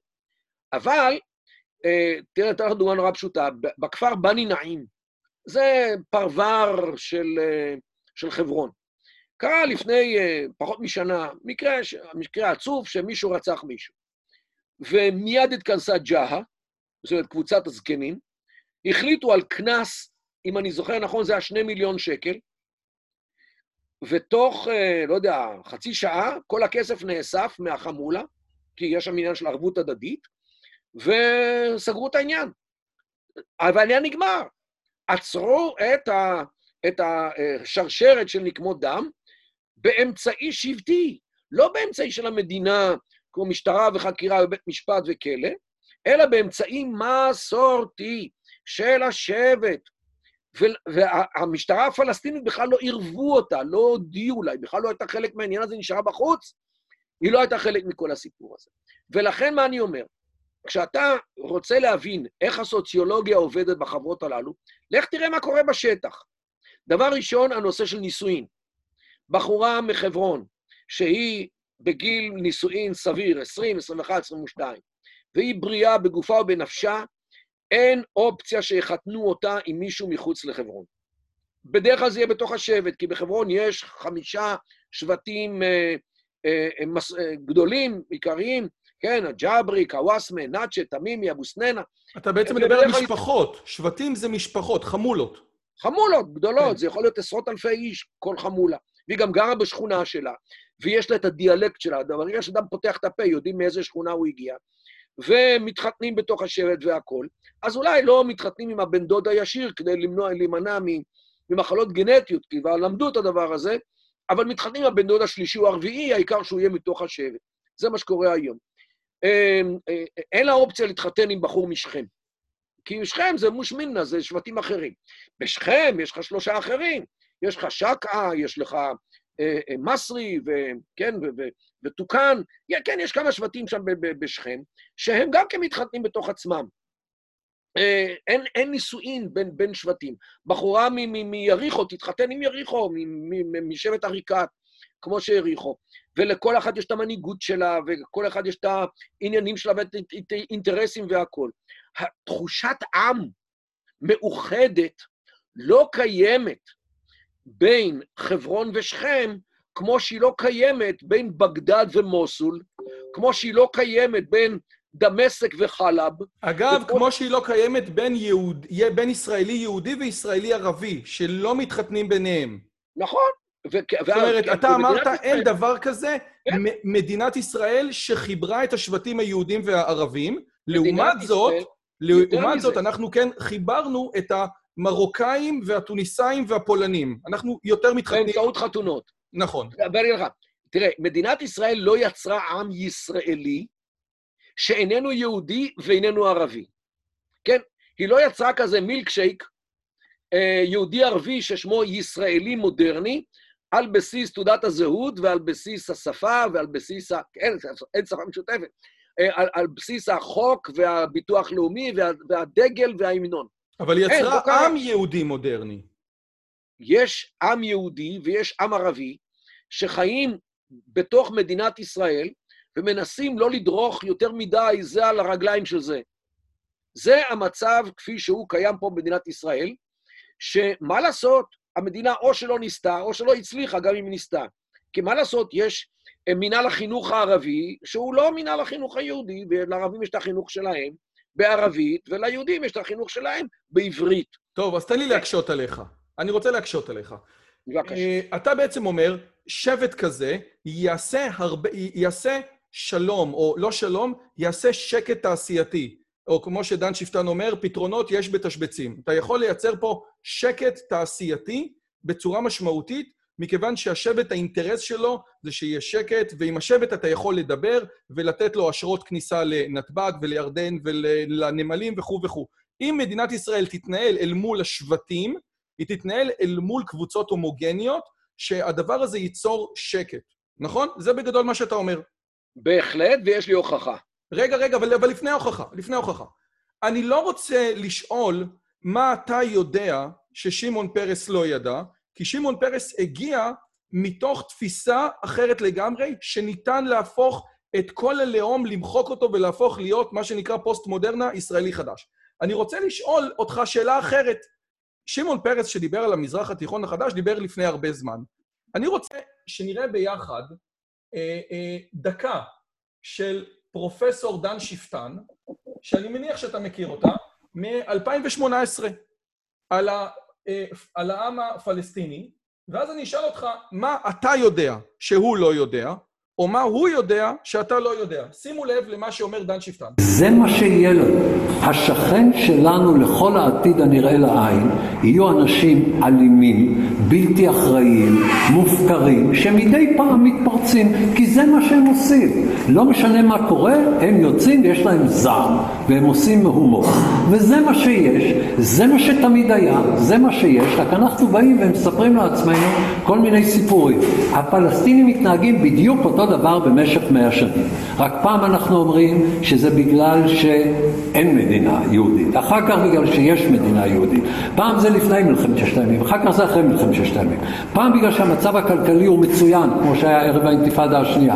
עכשיו משום שהמצב הכלכלי הוא רע. אבל הם תמיד, תמיד יוצאים למהומות, ותמיד משתמשים באלימות, ותמיד עושים טרור ולא יוצא מן הכלל. זה מה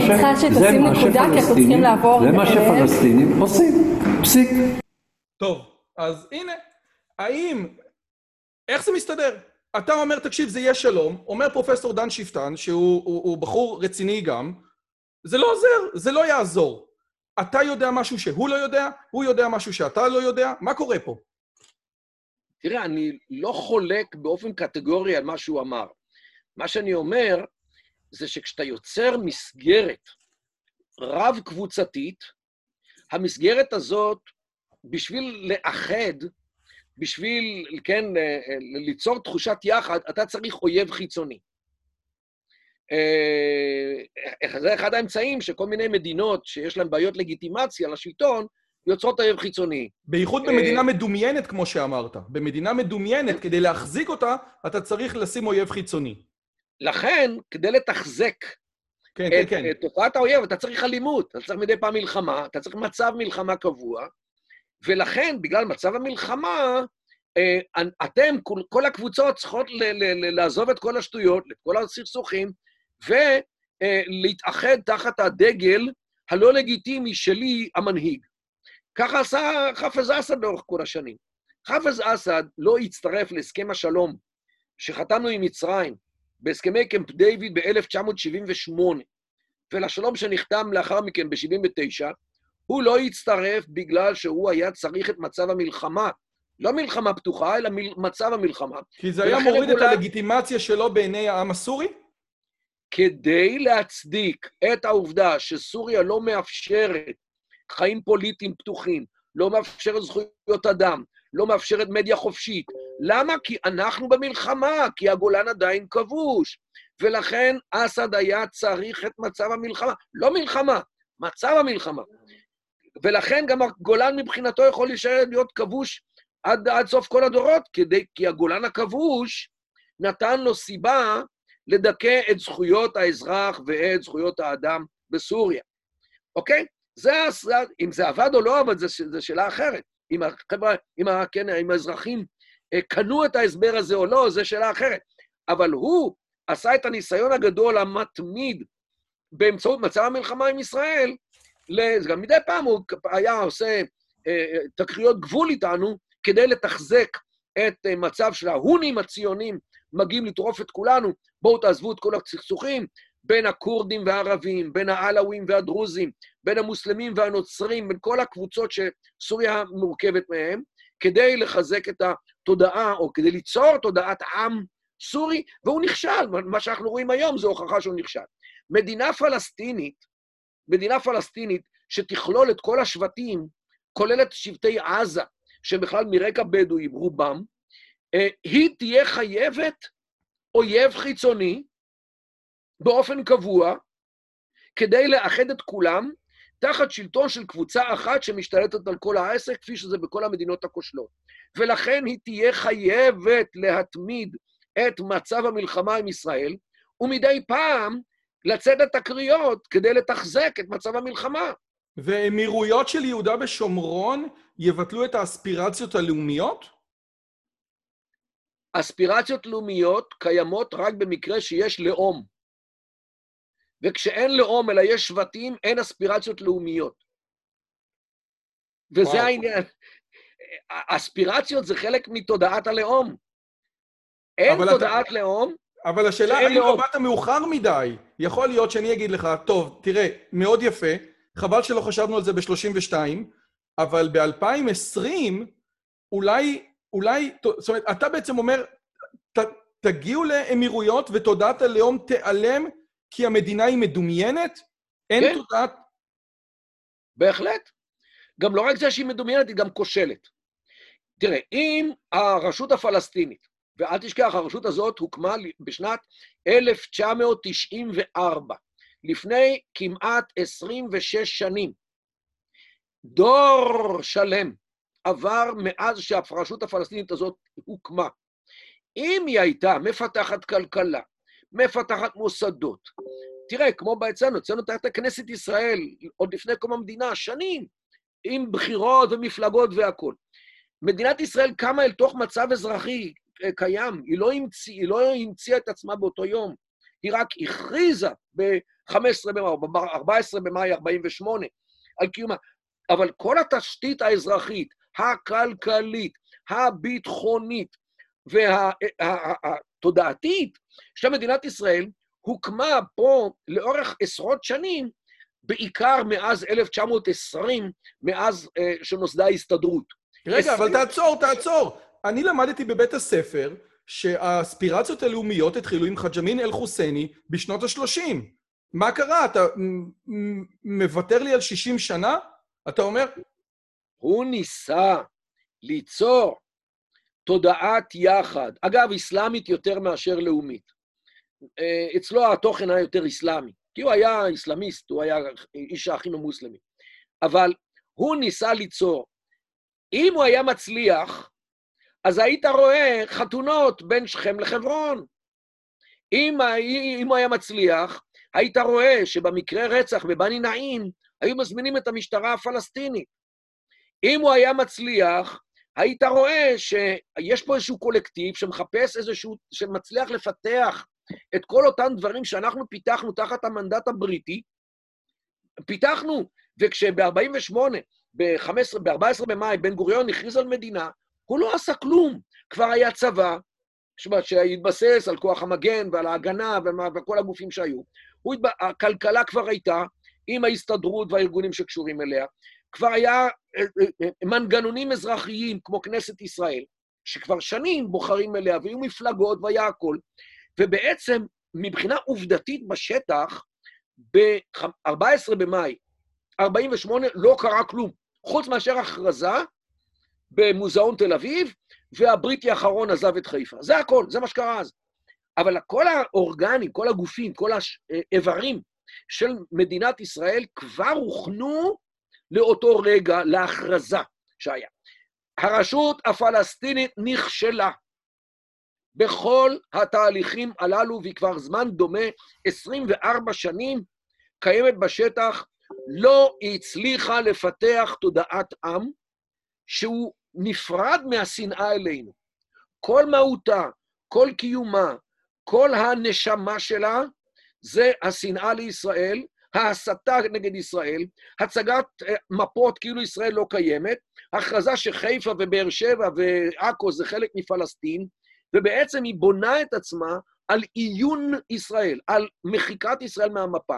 זה הדבר היחיד שהיא הצליחה לעשות. חוץ מזה, הכל כושל. ולכן היא מתנגדת בצורה סיסטמטית לכל הסכם שלום, או רואה בהסכמי שלום, כמו שערפאת אמר, הסכם חודייבה, זאת אומרת שהסכם שאנחנו נפר אותו ברגע שזה יסתדר לנו, מכיוון שהיא קמה על הבסיס שישראל היא לא לגיטימית. ובעצם, אם אני רוצה עכשיו לקחת את מה ש... כן, סליחה. בהמשך, קמה על בסיס שהוא לא לגיטימי מכמה סיבות. א', אנחנו שבט אחר. מה לעשות? אנחנו יהודים, אנחנו אחרים, לא חשוב, אנחנו תרבות אחרת. ובמזרח התיכון, האחר הוא האויב. גם אם הוא שבט מאותו עם ומאותו או אותו קבוצה אתנית, או זה שחי בהר ממול.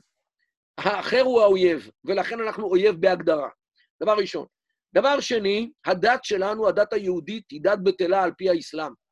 האסלאם הוא הדת היחידה בעולם על פי התפיסה האסלאמית, גם היהדות וגם הנצרות, וכל הדתות האחרות הן דין בטל, דת, דת, דת בטלה. רק האסלאם הוא דין חק, דת אמת. ולכן אין שום סיבה להקים מדינה עבור דת לא קיימת. זה דבר שני. דבר שלישי, הארץ הזאת על פי האסלאם היא ארץ וואקף, אסלאמי, מקודש, ואין שום דרך להוציא אדמת וואקף מהאסלאם ולתת אותה לעמים אחרים שהם לא מוסלמים. ותוסיף לזה עוד ועוד דברים, ולכן מדינת ישראל, אפילו שתהיה בשטח של בול על חוף תל אביב, היא איננה לגיטימית ואין לה זכות קיום. היא קיימת רק בזכות העובדה שאי אפשר לחסל אותה, ובעולם האסלאמי, כפי שציינת, הסכם חודייביה, אפשר לעשות הסכם זמני רק עם ישות שהיא חזקה מדי, והשלום הזמני הזה יהיה קיים כל עוד הישות הכופרנית הזאת תהיה חזקה. חזקה מדי. ולכן זה מה שיש במזרח התיכון. אין במזרח התיכון שלום מסוג אחר, ודאי לא עד האנשים כמונו. ולכן, אם ישראל תהיה חזקה, בלתי מנוצחת לתמיד, היא תוכל לקבל שלום זמני לתמיד.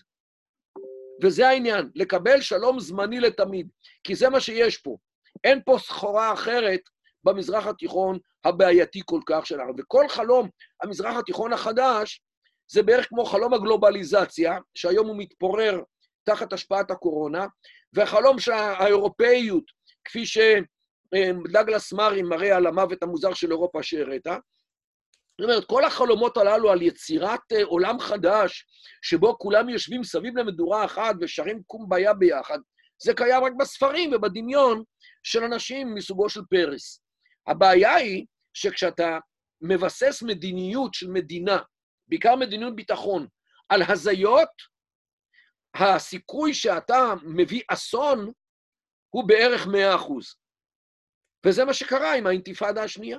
טוב, אז אני רוצה לסכם את מה שאמרת כדי, בגלל שהיו פה דברים מטורפים, אני פשוט רוצה לסכם את הכל, כי באמת הגענו גם לזה, אני לא רוצה לגזול יותר מהזמן שלך. מה שאמרת זה כזה דבר. א', בעוד שהנצרות, לפחות בצד התיאולוגי שלה, הקמה של מדינת ישראל הייתה באמת בעיה תיאולוגית. איך יכול להיות שהדת הזאת היא קמה לחיים? אצל האסלאם, השאלה הזאת אפילו לא, לא עולה. כן, כן קמה, לא קמה, שלום על ישראל. אתה דת בטלה, שלום על ישראל. זה דבר אחד. הדבר השני... הנוצרים עברו. תראה, לקח להם, ההכרה של הוותיקן בישראל הייתה בשנות ה-שישים. והפעם הראשונה שהאפיפיור הראשון ביקר פה, הוא נסע ברכבת מחיפה לירושלים, הוא דרש שימחקו את הסמלים של הרכבת, כי זה נראה כמו מגן דוד כזה. ומדינת ישראל נכנעה והסכימה להוריד את המגן דוד מהרכבת, שהוא לא... יש להם בעיה תיאולוגית, אבל הם, הם קיבלו את זה איכשהו, עברו את ה... בלעו את הצפרדיה הזאת, והם חיים איתה. לא, לא נוח להם העניין הזה, אבל הם עשו את זה. אבל אתה אומר שבאסלאם הבעיה התיאולוגית אפילו לא קיימת, אף אחד אפילו לא שאל שאלות. היא קיימת בגדול, אבל אף אחד לא מנסה אפילו לפתור אותה. אוקיי, אז זה משהו אחד. ואם אני רוצה לקחת את מה שפרופסור שפטן אומר, עם מה שאתה אומר זה כזה דבר. קודם כל, אתה אומר כזה דבר. האספירציות לאומיות באמת, מצד האמת, לא קיימות, והעובדה שחג'מין אל-חוסייני משנות ה-שלושים לא הצליח לחתן אנשים משכם עם אנשים מחברון, וזאת ההוכחה הטובה ביותר. עכשיו, מכיוון שכך, לא קיימות אספירציות לאומיות. מה קורה לגבי האלימות שהיא ערבית, או שבטית, או מזרח תיכונית, או מוסלמית במהותה? אומר, הדבר הזה, ההתפרצויות האלה יכולות להיות, להביא אותם למינימום, כמו שאנחנו יודעים בהסכם חודייבה. אנחנו לא מאמינים, אנחנו בזים לאויב, אנחנו לא מאמינים, החמאס אומר שמדינת ישראל לא קיימת, אבל בפרקטיקה הוא מדבר איתה כי היא חזקה. זאת אומרת, כל עוד אנחנו נעשה, כל עוד אנחנו נהיה חזקים יותר מדי, או מדינת ישראל תהיה חזקה יותר מדי, הסכמי שלום יכובדו מתוך אינטרסים אה, אה, אה, פוליטיים פשוטים, כן? דבר ראשון בעצם... מתוך פחד. כן, מתוך פחד. ואם אני שאלתי בתחילת הראיון, איך הקורונה יכולה ל... לזרז את התהליכי מודרניזציה של החברה הערבית או החברה הפלסטינית, אז אני יוצא מנקודה, אז אני בינתיים אומר, כל עוד, קודם כל אני יוצא אולי טיפה מאוחזב מהשיחה שלנו, כי עושה רושם שזה ייקח עוד הרבה זמן, אבל אתה אומר, יכול להיות שברגע שאנחנו נחזור למדיניות של השבט, ואולי נראה מה שקורה באמירויות ובקטר ובדוביי, וה, ואותם פלסטינים יקריחו, יקחו את כל האינטלקט ואת כל המוטיבציה, במקום לבנות מנהרות נגד ישראל, להשקיע בכלכלה שלהם, יכול להיות שאז נראה איזושהי התעוררות שהיא יותר כלכלית, פילוסופית, רציונלית, ביקורתית, ואז אנחנו נוכל לראות איזשהו עתיד. זה נכון מה שאני, הסיכום כן, שלי? כי, כי מה שעשינו, אנחנו הבאנו קבוצה של פושעים מתוניסיה, בראשותו של גדול הפושעים ערפאת, ומי שמממן אותו, אבו מאזן, נאמין, וחלמנו שהם יהפכו ליונות שלום, ויטפלו בחמאס ובג'יהאד, בלי, בלי, בלי בגז ובלי בצלם. זה היה החלום, או אולי הייתי אומר, הזיה, של כמה ישראלים, שבמקרה הם היו בהגה השלטון באותם ימים, והביאו את האסון הכי גדול ש, ש, שקרה לנו. אני... אולי, הייתי מסיים את השיחה שלנו בשלב הזה, אבל אני, ממה שאני הבנתי, בנט, שהיה שר הביטחון, ראה בתוכנית שלך איזשהו בסיס להתנהלות. עכשיו בנט הופך לא להיות שר הביטחון, והשאלה שלי היא, מתוקף מה שאתה יודע, ומתוך זה שמתייעצים או לא מתייעצים איתך, כמה, כמה המוסדות במדינת ישראל נוטים לקבל את הדעה שלך לגבי חברים. אספירציות לאומיות לא קיימות, מדינה פלסטינית לא קיימת, הוכחה בשטח זה הנישואין, מה ניתן לעשות הלאה? האם כמה המוסדות בישראל, שזה שב"כ, מוסד וצבא, ומשרד הביטחון, מוכנים לשנות את התודעה או להחליף דיסקט בעקבות הדברים שאתה אומר? פה אתה נכנס לשאלה אחרת שקשורה להתנהלות המרחב הציבורי הישראלי, זאת אומרת, פוליטיקה וניהול המדינה, כאשר השאלה היסודית היא מה אתה רוצה לעשות? לנהל את הבעיות או לפתור אותן. כי אם, לנהל, אם אתה רוצה רק לנהל את הבעיות... תיקח את מה שאתה אומר. לנהל את הבעיות, אז אתה לוקח מה שיש, ואתה מסתדר איתו טוב יותר או טוב פחות, וזה אתה לוקח את הרשות עם כל המגרעות שלה, אתה נותן לה כסף, אתה נותן לה כל, למרות שהיא מעבירה חלק מהכסף למחבלים שהורגים בך, ואתה מתנהל מכיוון שאין לך כרגע משהו יותר טוב מתחת ליד. זה אם אתה רוצה לנהל את הבעיה, לנהל את המדינה, ולחזור כל יום הביתה בשלוש, או בשלום, או בשלום. אה, לעומת זאת, אם אתה רוצה לפתור את הבעיה, להיכנס לשורשים שלה, להבין את הבעיה, להבין את הבעיה, ומתישהו גם אה, אה, כן, להתמודד איתה בצורה אמיתית, אז אין לך ברירה, אלא לפרק את הרשות הפלסטינית, ולהעביר את הסמכויות לשלטון המקומי. נו, אז מדינת ישראל רוצה לנהל בעיה או לפתור בעיה? השאלה את מי אתה שואל. אם, אם אתה רוצה, תשאל את הצבא, שהוא צריך uh, היום לעשות שקט, לא מחר, היום. אז הוא יגיד לך, אין לי ברירה, אני חייב לשתף פעולה עם ארגוני הביטחון הפלסטינים, שלא יותר מאשר ארגוני טרור במדים. אבל אם תשאל סוציולוג, אה, לא אני, תשאל את מנחם מילסון, שמתייחס, שמכיר את המזרח התיכון, פי אלף יותר טוב ממני. והוא יגיד לך, מה הבא? אתה רוצה לפתור את הבעיות, תשים את תוכנית האמירויות. הוא בזמנו היה מאחורי תוכנית, מה שנקרא, אגודות הכפרים, זה אותו דבר. ולכן, השאלה היא מה אתה רוצה? לנהל את הבעיה להיום כדי לזכות בבחירות הקרובות, ואף אחד לא יודע מתי הם תהיינה, או שאתה רוצה לפתור את הבעיה כדי שתוכל בעוד עשרים שנה לקיים פה מדינה מסודרת, בלי מדינת טרור שקמה לה על הערים של יהודה ושומרון. ואני אגיד לך למה. מה ש...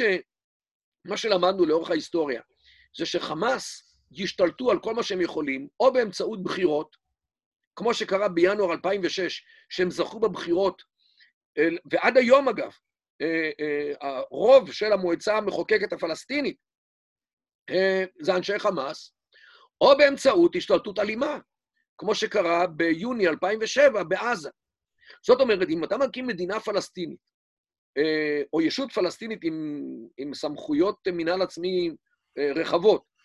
ביהודה ושומרון, בנוסף על מה שקרה בעזה, הסיכוי שחמאס ישתלטו עליה הוא בערך מאה אחוז, כי זה יקרה או באמצעות אה, אה, תיבת הבחירות, כמו שקרה כבר ב-אלפיים ושש, או באמצעות השתל, השתלטות אלימה, כמו שקרה בעזה ב-אלפיים ושבע. בין זה לבין זה חמאס ישלטו שם מתישהו בקרוב מאוד. ואני אגב הזהרתי את זה, את, ה, את המל"ל, לפני אלפיים ושש, עוד ב-אלפיים וחמש, אני כבר כתבתי להם מסמך, שזה מה שיקרה. והם דחו את זה וביטלו את זה, וזה קרה תוך פחות משנתיים מהיציאה מעזה. זאת אומרת, שאם אתה רוצה לטווח ארוך, להקים מדינה פלסטינית כדי ליצור שקט, וחולם שזה ייתן לך שקט, אז זה יהיה שקט בדיוק כמו סוריה, שנתנה לנו שקט כל השנים עד שכבר אין סוריה. עד אלפיים ואחת עשרה. ולכן, אז אנשים יגידו, כן, הגבול הגולן היה שקט. כן, אבל סוריה נלחמה בנו דרך לבנון. כי מי, מי טיפח את חיזבאללה? מי נתן לו נשק? מי, מי, מי העביר לו נשק מאיראן? זה סוריה. סוריה נלחמה בנו לכל אורך השנים שהיה שקט בגולן, דרך לבנון. את זה אנשים מתעלמים, וכן, איך אנחנו תוקעים את הראש בחול בשביל לא לראות את המציאות המזרח תיכוני. טוב, אז אני אסכם את מה שאתה אומר בצורה פשוטה. שאלתי אותך, האם מדינת ישראל רוצה לקבל את התוכנית? את אמרת, אם אתה רוצה פתרון לטווח קצר, התשובה היא לא. אם אתה רוצה פתרון לטווח ארוך, התשובה היא כן. כפי שרואים במשבר הקורונה, רוצים בדרך כלל פתרון לטווח קצר, ולכן התשובה היא לא. תראה, כפי שרואים בכל דבר במדינה הזאת, פוליטיקאי כל בוקר פותח את החלון, רואה לאן נושבת הרוח, פעם זה מהתקשורת, פעם זה מהכלכלה, פעם זה מאמריקה, פעם זה מאירופה, ומחליט על המדיניות שתינקט באותו יום.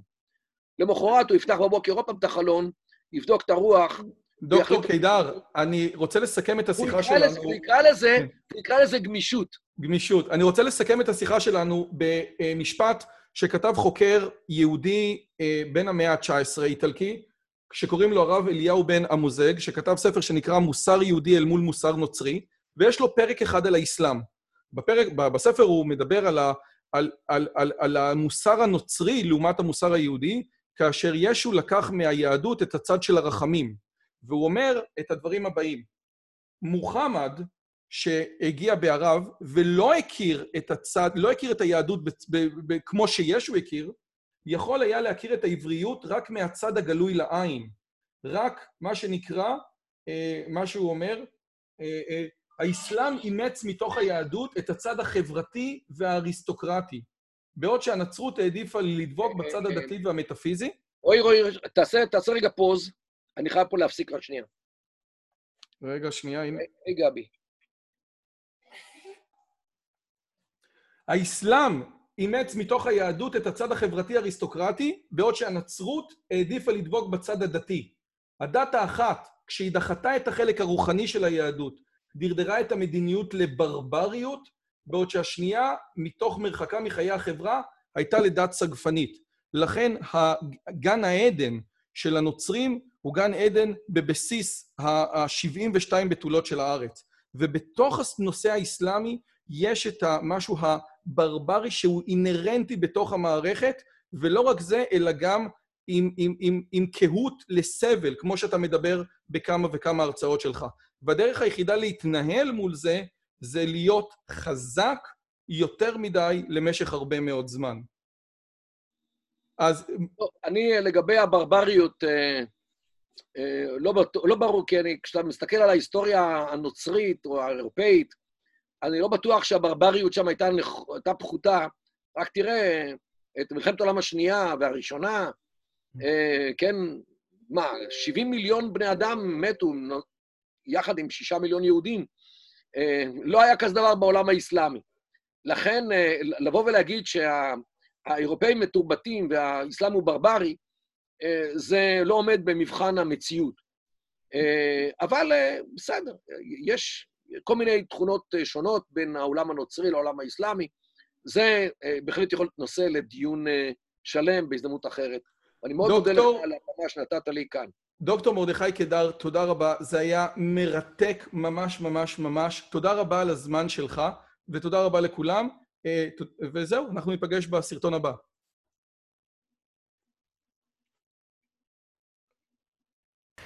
אם הגעתם עד לכאן, מגיע לכם כל הכבוד. אז תנו לי להגיד לכם שלושה דברים קצרים.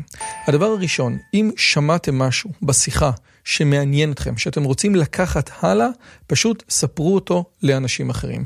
משהו מעניין שאני אמרתי, משהו מעניין שהאורח שלי אמר, איזשהו רעיון שאתם רוצים לקחת איתכם לחיים, פשוט ספרו אותו לחבר או לחברה. זאת הדרך הטובה ביותר לזכור את הרעיונות מתוך השיחות האלה. הדבר השני, אם אתם רוצים לקחת חלק בקהילה שלנו ולפגוש ולדבר עם אנשים כמוכם, אתם מוזמנים לערוץ הטלגרם שלנו, שווה לכם מאוד. פשוט תראו עוד אנשים שמתעניינים מדברים מגניבים בדיוק כמוכם. והדבר האחרון, אם אתם יכולים, דרגו את הערוץ שלנו באפליקציית הפודקאסטים שלכם, זה יכול להיות בספוטיפיי, באפל פודקאסט או בגוגל פודקאסט, זה תהליך קצר של שתי שניות, הוא מאוד מאוד יעזור לנו להפיץ את הבשורה הלאה. שיהיה לכם כיף גדול וכיף בשיחה הבאה.